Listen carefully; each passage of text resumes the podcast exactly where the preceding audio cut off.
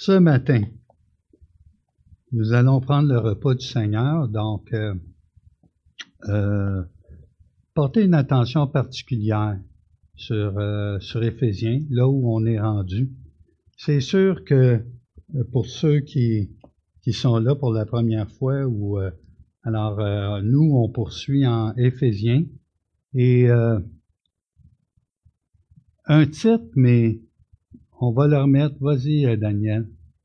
Reviens en arrière faut bien lire dans la vie. faut prendre le temps dans un monde qui prend pas le temps. Vive ensemble l'Évangile. Ça, c'est le titre qu'Alexandre a trouvé pour Éphésiens. Puis, des fois, on se dit, ah, je peux mettre tel mot, tel mot. Le secret ici, c'est la grâce et la paix de notre Seigneur Jésus-Christ. C'est ce qu'on va voir ce matin mais l'Église se vit ensemble. Vous comprenez? Ensemble. Et si vous ne comprenez pas, mais ben, c'est une grosse leçon à comprendre. Ensemble. On ne peut pas vivre l'Église isolé dans sa maison ou quand quelqu'un me fait de quoi ou je suis susceptible. Je suis pas susceptible, moi, mais. Donc, Lorsqu'on est susceptible, on veut se retirer de l'Église. Et il y en a qui l'ont fait pour de longues périodes parce qu'ils n'aimaient pas la couleur du tapis. Donc, ensemble. Ce matin, le message porte sur Éphésiens 2, 19 à 22 et je l'ai intitulé Une citoyenneté, une famille, un temple, en lui, par lui et pour lui.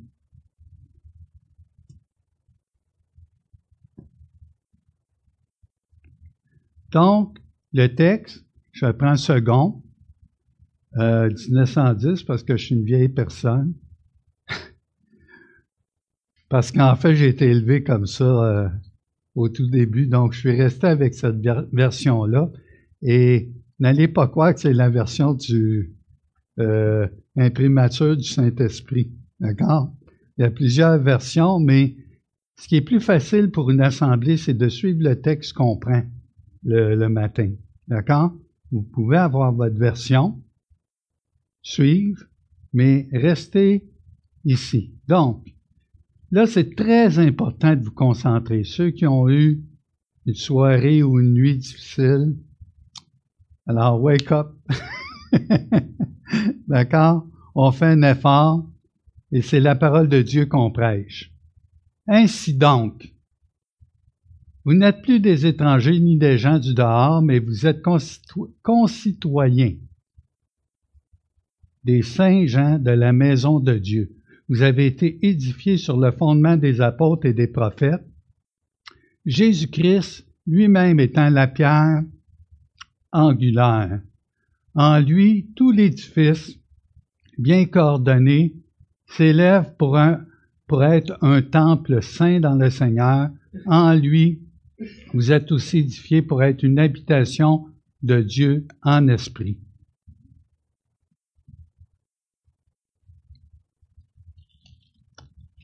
Sans plus tarder, on y va, Daniel, on est bien parti. Vous vous rappelez de ce qu'on vient de lire? C'est le passage qu'on étudie ce matin. Alors, pour bien comprendre les illustrations, il y a trois illustrations, trois métaphores que l'apôtre Paul prend par rapport à un conflit qui existe entre les païens, les non-juifs, et les juifs. Et ici, on ne parle pas nécessairement juste de croyants juifs on parle de juifs en général. Et c'est important de comprendre que les trois métaphores, les trois images, ont pour but de parler de ce conflit. Ça m'a pris du temps pour comprendre. On lit, on lit, puis qu'est-ce que, euh, qu'est-ce que la lettre aux Éphésiens nous dévoile? La lettre aux Éphésiens nous dévoile ce qu'on appelle l'ecclésiologie, c'est-à-dire tout est posé pour savoir comment l'Église fonctionne. et quel est son, son but.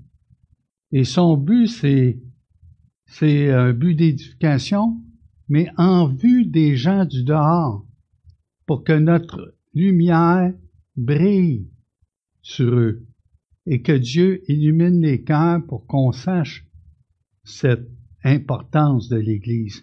Mais l'Église est un édifice bien coordonné. Et là, il va commencer avec un problème. On peut penser, dire, oh, moi, je suis pas vraiment concerné quand je lis la lettre aux Éphésiens. Là, c'est un problème entre les Éphésiens puis euh, les Juifs. Fait que, qui s'arrange. Non, non. C'est très d'époque, c'est très actuel, et vous allez voir que les applications sont très fortes pour nous. Ici, le texte de Pierre va mettre en particulier la troisième métaphore où on, parle d'un temple qui est érigé à la gloire de Dieu. Donc, retenez chacun des mots. Approchez-vous de lui, pierre vivante, rejetée par les hommes, mais choisie et précieuse devant Dieu. Et vous-même, comme des pierres vivantes, édifiez-vous pour former une maison spirituelle, un saint sacerdoce, afin d'offrir des victimes spirituelles agréables à Dieu par Jésus-Christ. Car il est dit dans l'Écriture, Voici, je mets en sillon une pierre angulaire, choisie, précieuse. Et celui qui croit en elle ne sera point confus. L'honneur est donc pour vous qui croyez, mais pour les incrédules, la pierre qu'ont rejetée ceux qui bâtissaient est devenue la principale de l'âme, et une pierre d'achoppement et un rocher de scandale. Ils s'y heurtent pour n'avoir pas cru à la parole et c'est à cela qu'ils sont destinés. Ah, ils sont destinés. Comme nous autres, on était destinés avant la fondation. Ah, c'est dur à comprendre. Non, OK.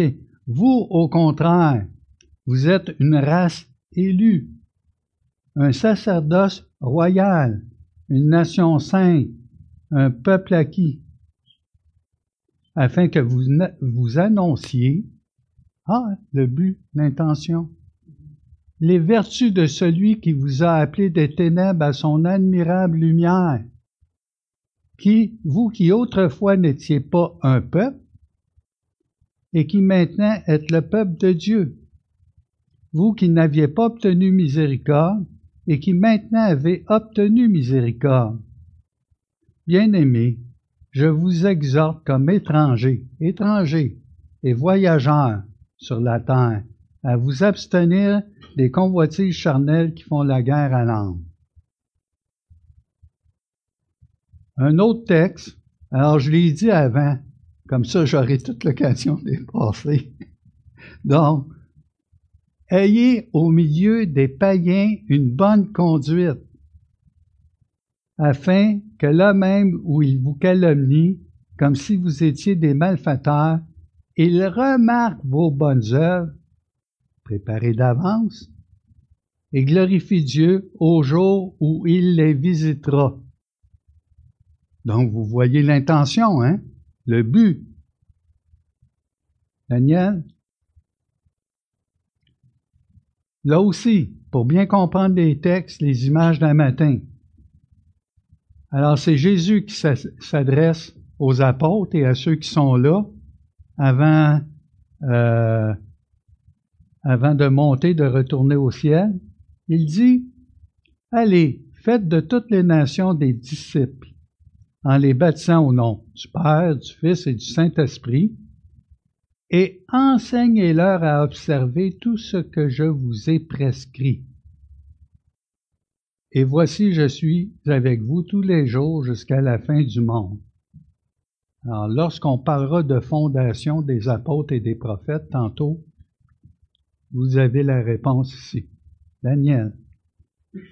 J'ai décidé de le faire travailler en rafale le matin.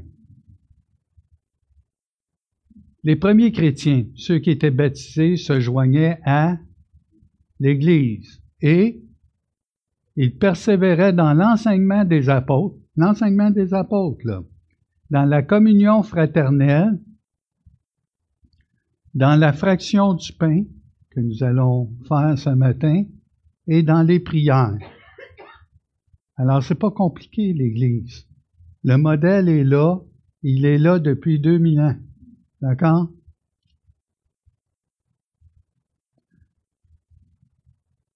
Pour pas manquer mon coup, je vais vous lire la conclusion tout de suite de ce matin, parce que je la manque tout le temps. Mais la conclusion va vous aider à comprendre tout le sens, parce que ce matin, ce qu'il faut comprendre, c'est ça, c'est que euh, comme on n'a le repas du Seigneur, donc c'est écourté, on n'ira peut-être pas en profondeur, mais on y va, Daniel. C'est une citation de John MacArthur auquel j'ai fait des, annotations, des corrections.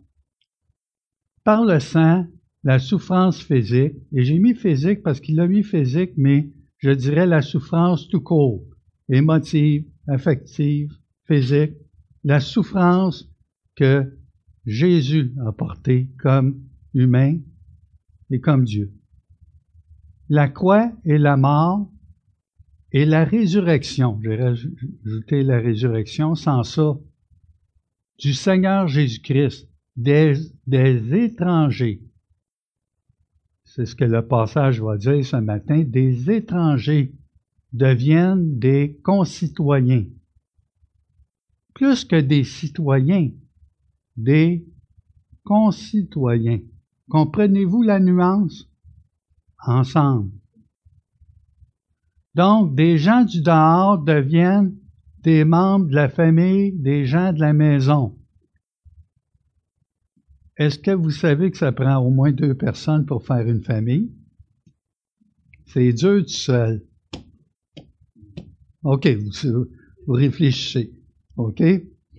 Donc, deviennent des membres de la famille et gens de la maison. Ça, c'est une expression, je vais l'expliquer tout de suite pour ne pas la manquer. Paul va saluer des fois euh, dans ses lettres, et je salue euh, un tel ou un autre, les gens de la maison de. OK? Et c'est important de comprendre que ces gens n'étaient pas nécessairement des frères, des sœurs, c'était des servantes, des esclaves, tout le monde.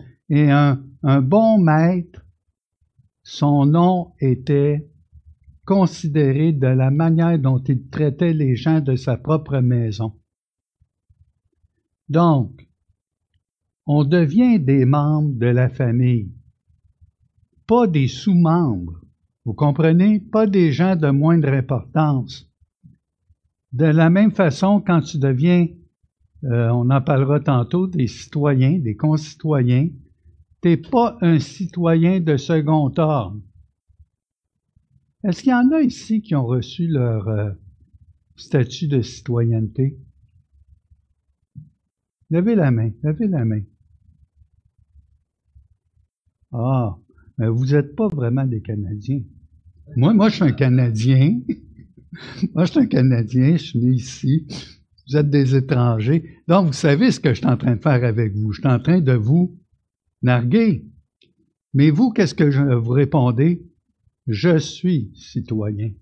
Le Canada m'a émis le statut de citoyenneté. Donc, vous savez, c'est quoi être citoyen, hein? Vous, ça vous touche particulièrement, hein? Et les Éphésiens aussi, ça les touchait. Et je continuerai tantôt. Donc, on, est passé des idolâtres, des païens, deviennent le temple du Dieu véritable. Et là, j'ai mis vivant à la place, le Dieu vivant, parce qu'on est dans une relation organique avec Dieu. Dieu est en travail sur nous présentement. Puis un Dieu véritable, il y en a juste un. OK, vas-y Daniel. Les désespérés héritent des promesses de Dieu. Est-ce que ça vous arrive? Donc, on est rempli d'espérance, même dans la détresse. Ceux qui sont sans Christ deviennent un en lui, et j'ai rajouté, bien sûr, lui en chacun de nous. Ceux qui sont éloignés sont rapprochés, et laissant Dieu, c'est une belle expression, sont réconciliés avec Dieu. En lui, en lui, en lui. Tout le long de l'épître aux Éphésiens dans le premier chapitre. C'est ça, là, tout ça qu'on vient de dire, la réconciliation des hommes avec Dieu et des hommes entre eux. Des hommes entre eux, donc, que Dieu a élus avant la fondation du monde. Des hommes nés de nouveau pour vivre en tant que nouvelle société, les uns avec les autres, dans un monde perdu. Ça, c'est moi qui l'ai rajouté. Et euh, c'est dans un des commentaires de, John MacArthur sur Éphésiens. Alors, vous avez le message résumé. Euh, on peut peut-être quitter puis mettre le temps d'adoration plus long ce matin. Mais il ne s'agit pas de rendre des choses plus compliquées pour expliquer qu'est-ce que la Bible dit. D'accord? Alors maintenant, comme vous me connaissez, j'ai pas pu m'empêcher de vous rendre ça un peu plus compliqué. D'accord? Donc, ceux qui ont de la difficulté ce matin, demandez à Dieu d'ouvrir vos cœurs. C'est très important. Vous savez, euh, et la famille de Dieu, c'est pas juste un bâtiment, puis quand il parle de que, que le temple s'érige, c'est pas le bâtiment ici, là, on va voir ça. Et ce qu'il faut comprendre, si vous comprenez pas qu'il y a une rivalité puis une tension entre les Éphésiens puis les Juifs, comme dans tout l'Empire, puis quelques années avant que la lettre soit écrite, euh, l'empereur Claude avait chassé les Juifs de Rome. Les Juifs, ben, ils ont une très belle réputation, hein? C'est des gens qui ont Attendez que je retrouve mes papiers. C'est des gens dont l'intégration est difficile parce que parce qu'ils sont sectaires, ce sont des fanatiques religieux. Leur manque d'intégration avec les communautés dans lesquelles ils vivaient, puis ils ont un air d'autosuffisance, de, de prétention et de supériorité qui se dégagent dans leur rapport avec la collectivité, parce qu'ils sont le peuple élu, le peuple choisi. Et nous, de les détester malgré, on va, on va dire les choses en québécois, malgré qu'ils sont détestables, malgré, puis on dirait malgré qu'ils méritent quelques baffes, OK? Si vous ne comprenez pas ce que je dis, allez vous promener sur la rue Hutchison, de l'Épée, Bloomfield, la rue Bernard, la rue Saint-Viateur, la rue Van Horn, dans l'Ouest, un vendredi soir, à partir de 3 heures. Tu vas voir qui est l'étranger. Mais, c'est le peuple élu, endurci, et Paul va dire plus loin dans Romains, euh, le rendurcissement permet notre intégration. Donc, soyons pas sur une branche en train de scier entre l'arbre et la branche. On risque quoi? De tomber, hein? Donc, imaginez-vous que c'est des Juifs convertis qui viennent présenter l'Évangile aux Éphésiens. Seigneur, tu n'aurais pas pu rendre ça plus compliqué encore? Tu sais comment qu'on les... Non, non, non, pas c'est... Et là, euh, vous savez, lorsque les Juifs étaient chassés euh, par un édit de l'empereur ou euh, un peu partout, on ne faisait pas de différence entre le Juif orthodoxe, le juif né de nouveau. Tout le monde y passait. D'ailleurs, quand Paul euh, est avec Aquilas et Priscille, puis qu'ils vont recevoir aussi Apollos, ils ont été chassés, eux, de, Rome sur les de, de l'empereur Claude. D'accord? Donc, vous comprenez un peu plus le contexte. Mais le contexte ici, malgré l'autosuffisance des Juifs, Paul veut dire, vous avez, et on va revenir au texte, verset après,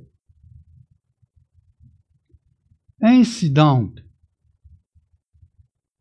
par conséquent, conséquemment avec tout ce qu'on vient de dire. Et un des versets importants ici, conséquemment, je vais le prendre, euh, c'est le verset, car il est en 2.14, car il est notre paix, lui qui des deux, juifs et non-juifs, et en particulier Éphésiens, Laodiciens, euh, les gens de Smyrne, euh, Pergame, de tout euh, d'Iconium, euh, l'Asie mineure, OK? Parce que la lettre va circuler aussi. Et tous ces gens, bien, car il est notre paix, lui qui des deux, n'en a fait qu'un. On n'a pas intégré le peuple de Dieu de l'ancienne alliance. On est une nouvelle société, un nouveau peuple. OK? Et on ne remplace pas l'ancien. Vous comprenez? Donc, ça, c'est important de comprendre ça. Et, écoutez bien, il a renversé le mur de séparation, l'inimitié. L'inimitié, là, c'est la tension, la colère, la haine, tout le, dégoût qu'il peut y avoir. Il a renversé ce mur-là. Et souvenez-vous qu'on va voir quelle application qu'on peut, faire avec les trois applications qui sont là.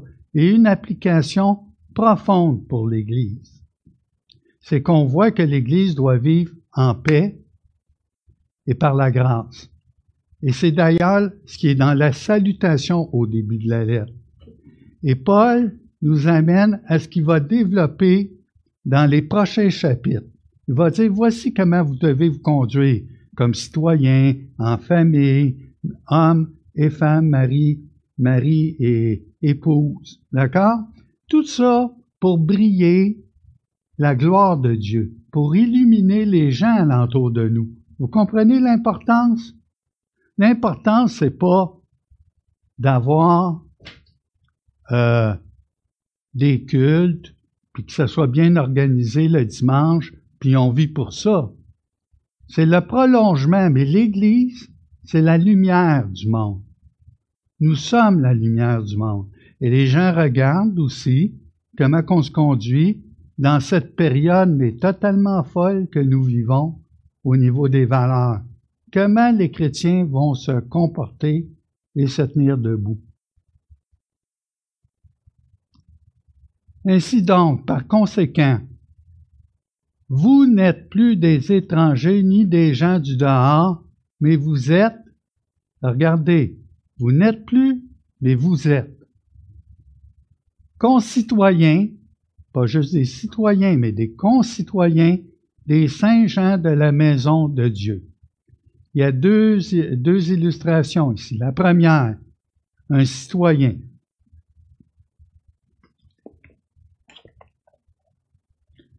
Il y a trois mots dans, ici qui sont utilisés. Le mot étranger, le mot des gens du dehors, puis le mot concitoyen. Puis ensuite, vous avez des saints gens de la maison de Dieu. Ces deux images ici, pour nous faire comprendre. Et on n'est plus des étrangers. Le mot, c'est xénoi en grec. Ah, on ne sait pas ça. Non, non, vous le savez. Si je vous dis xénophobe, c'est quoi un xénophobe? Quelqu'un qui a peur des, des étrangers. Donc, vous voyez la racine des mots, xéno, xénoi. Donc, imagine-toi, tu vis à Éphèse et on te considère comme un étranger. Puis un étranger ici, pas Bonjour, soyez le bienvenu parmi nous. Non, non. Tu es un étranger, on te regarde pas, puis euh, tu vas juste passer. Mais pourtant, tu demeures à Éphèse. Vous savez que le tiers de, des villes et d'Éphèse, le tiers, c'était des esclaves, de qui on ne faisait aucun cas. On dirait ça aujourd'hui, de nos jours, bah, des itinérants, euh, euh, du cheap labor, euh, des gens sur, le sur le BS. ah ouais, maison, beurre. Puis on peut avoir la même attitude. Mais là, ici, plus un étranger. Puis Jean du dehors, c'était un autre terme, parocoï. Et là, vous êtes devenus des sympolitaires. Vous dites, euh, sympolitaires, Pierre, je connais pas ça. Est-ce que vous connaissez métropolitain? Métro, métropolitain. Donc, un citoyen, c'est un politaire. Mais là, ici, c'est un petit mot bien important en grec qui dit concitoyen, ensemble. Vous voyez le titre de l'épître aux Éphésiens, ensemble? Puis dans le, dans le français, c'est pas toujours évident. D'accord? Donc, on a deux images. Et Qu'est-ce que ça vous fait de savoir que vous n'êtes plus des étrangers, ni des gens du dehors, mais vous êtes concitoyens? Vous savez, Pierre nous a dit qu'on était tous des étrangers et des voyageurs sur la terre. Avez-vous un statut de citoyenneté pour le royaume des cieux? Pensez-y. Avez-vous un statut de citoyenneté pour le royaume des cieux? Parce que ce que je peux vous dire, c'est que tous, tous ont un statut de citoyenneté pour l'enfer. Puis souvent, les gens vont dire, ah, moi, j'ai ma statut, euh, ma, mon, ma citoyenneté de France et du Canada OK? Donc, ils vont avoir des fois deux, trois statuts. Le statut le plus important, ai-je besoin d'inciter, c'est d'être un citoyen du royaume des cieux. C'est de ça que ça parle ce matin. Et peut-être que des gens ont été adoptés ici, orphelins ou tout ça, mais vous savez, lorsqu'on arrive dans un pays, on aime ça savoir qu'on fait partie de, de ce pays-là. Pas seulement d'avoir le papier. Dans la vie, est-ce que je suis accepté par l'ensemble de ma collectivité? Vous savez, ici, il y a un exercice auquel on doit s'appliquer. Je suis bien heureux. Moi, c'est, c'est Pierre qui parle d'avoir autant de, de frères de différents pays. Parce qu'oubliez pas, ce qui est important, c'est d'être citoyen des, des cieux, royaume de Dieu. N'est-ce pas? Et là, je deviens aussi, je fais partie de la maison, je fais partie de la famille je ne suis pas de moindre importance. Vous savez, dans une ville, les gens sont citoyens, mais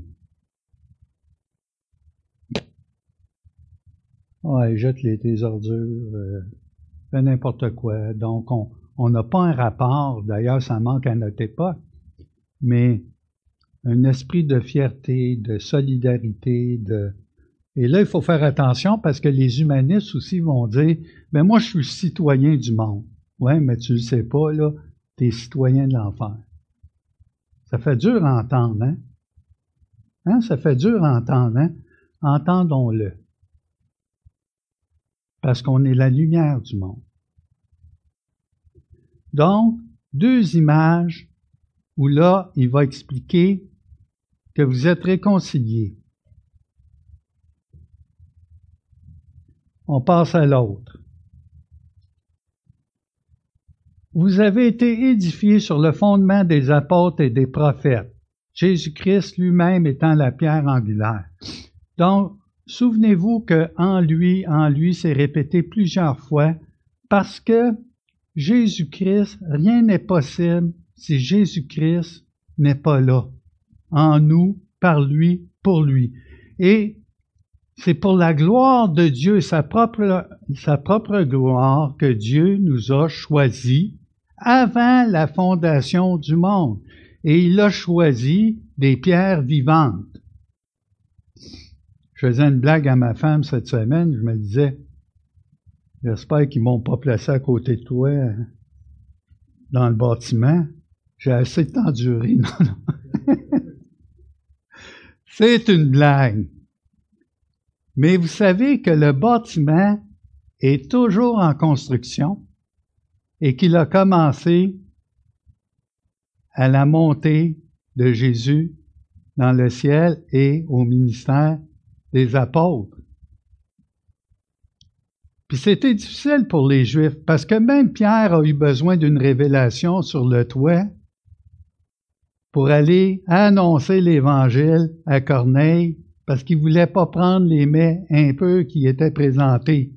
Je vais me souiller. Donc, un étranger, des personnes du dehors. Mais ici, vous avez été édifiés. On est édifiés sur quoi? On est édifiés sur le fondement des apôtres et des prophètes.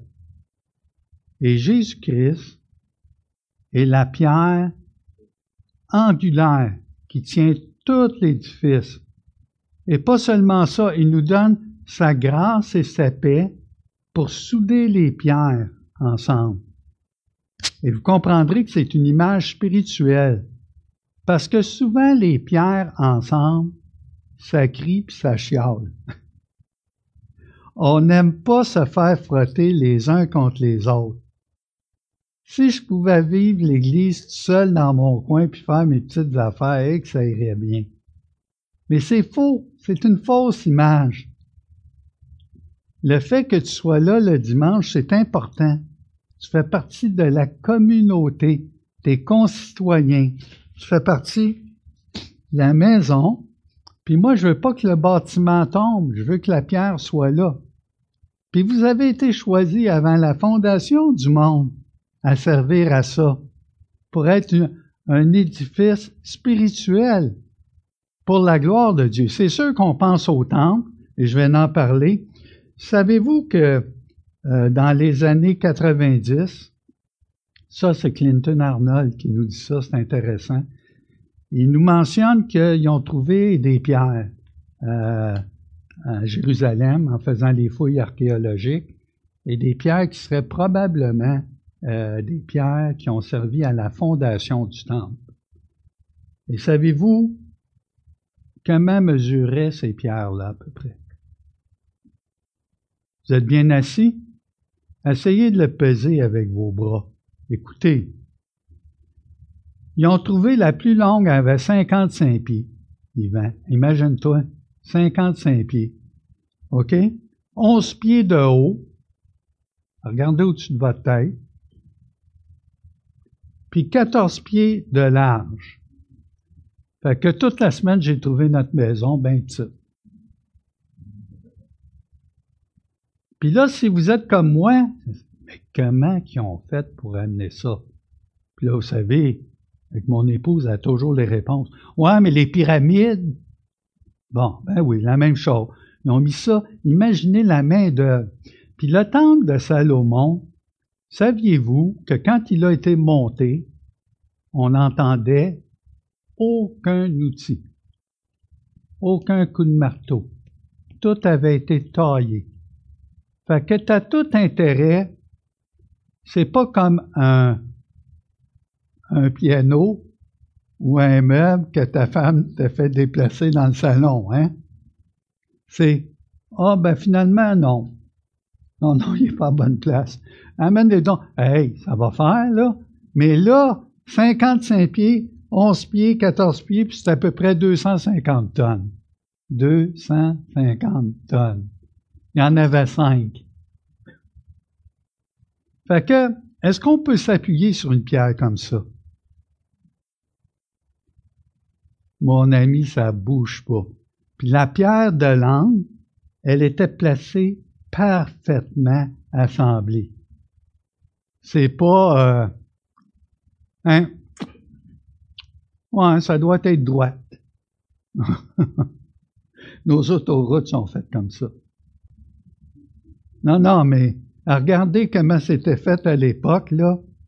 La solidité des choses, l'ingéniosité, et là, on a la pierre angulaire.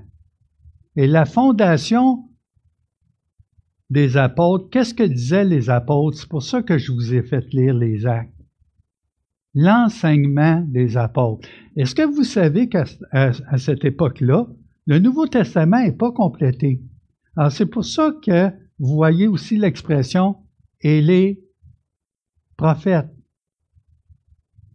Et les prophètes, là, c'est pas juste euh, Agabus qui va dire euh, je vais te lier les jambes, Paul, parce que tu vas être euh, amené à Jérusalem de cette façon-là, ou je te prédis une famine, puis les filles euh, d'Agabus aussi étaient des prophètes, parce que dans Acte 2, c'est marqué que Dieu va envoyer son esprit, puis vos filles, vos fils prophétiseront.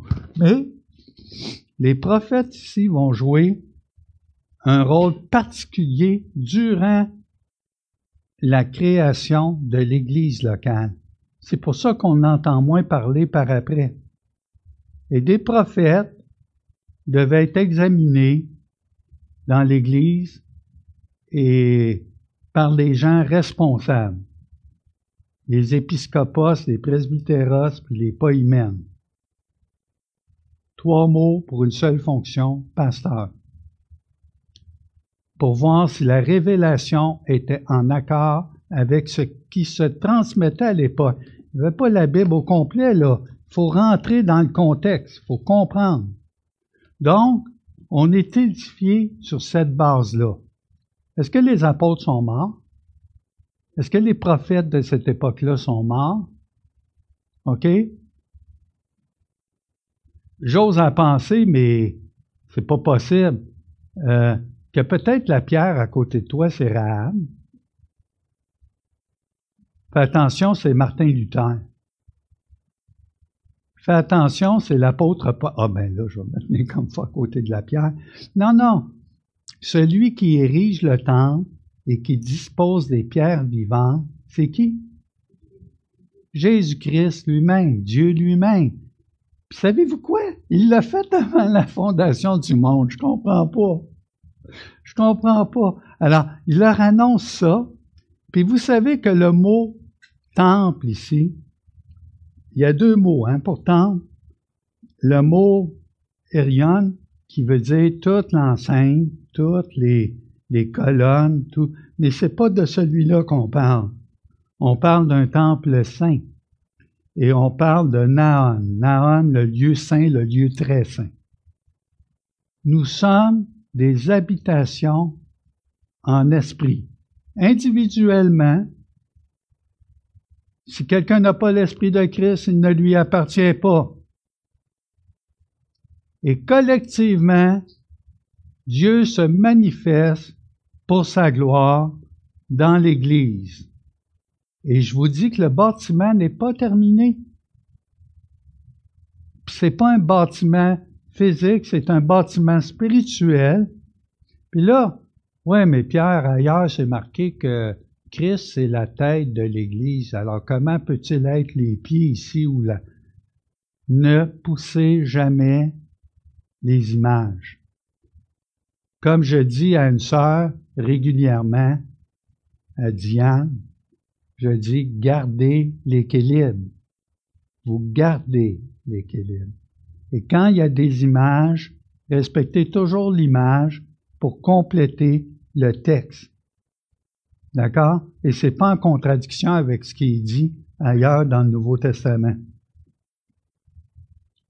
Alors, ce matin, il y avait beaucoup de choses à vous dire là-dessus.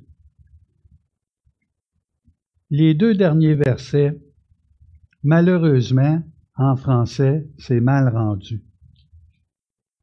En anglais, euh, dans la New International Version, dans la New English Bible, American Standard Version, on a souvent le mot together.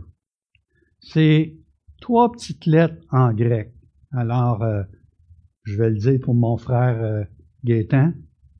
Trois petites lettres. Donc, le sigma, le epsilon, puis le nu.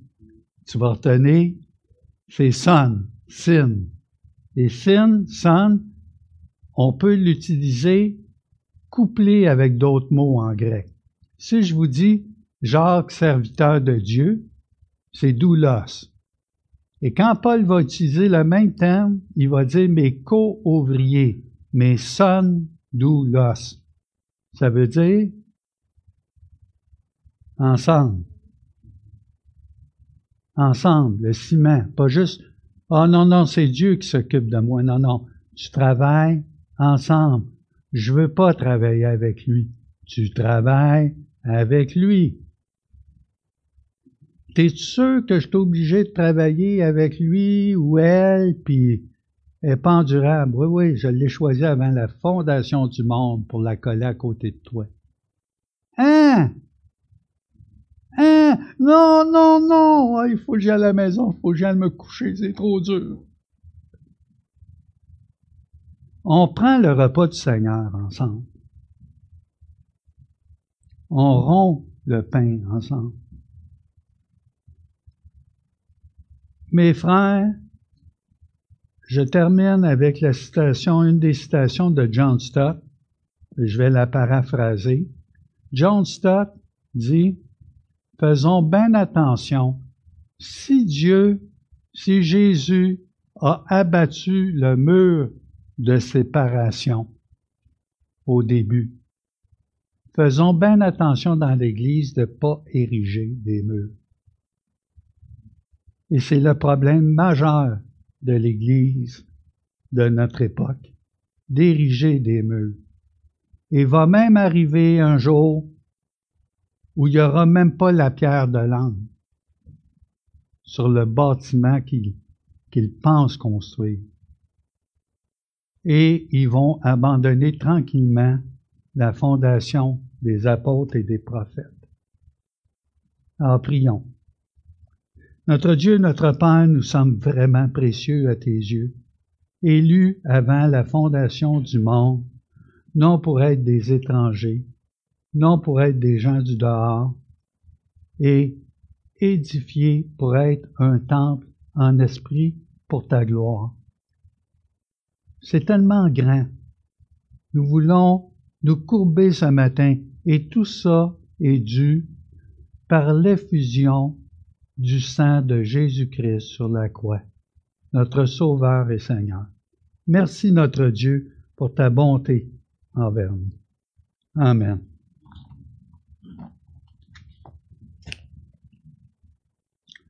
Allez, on va faire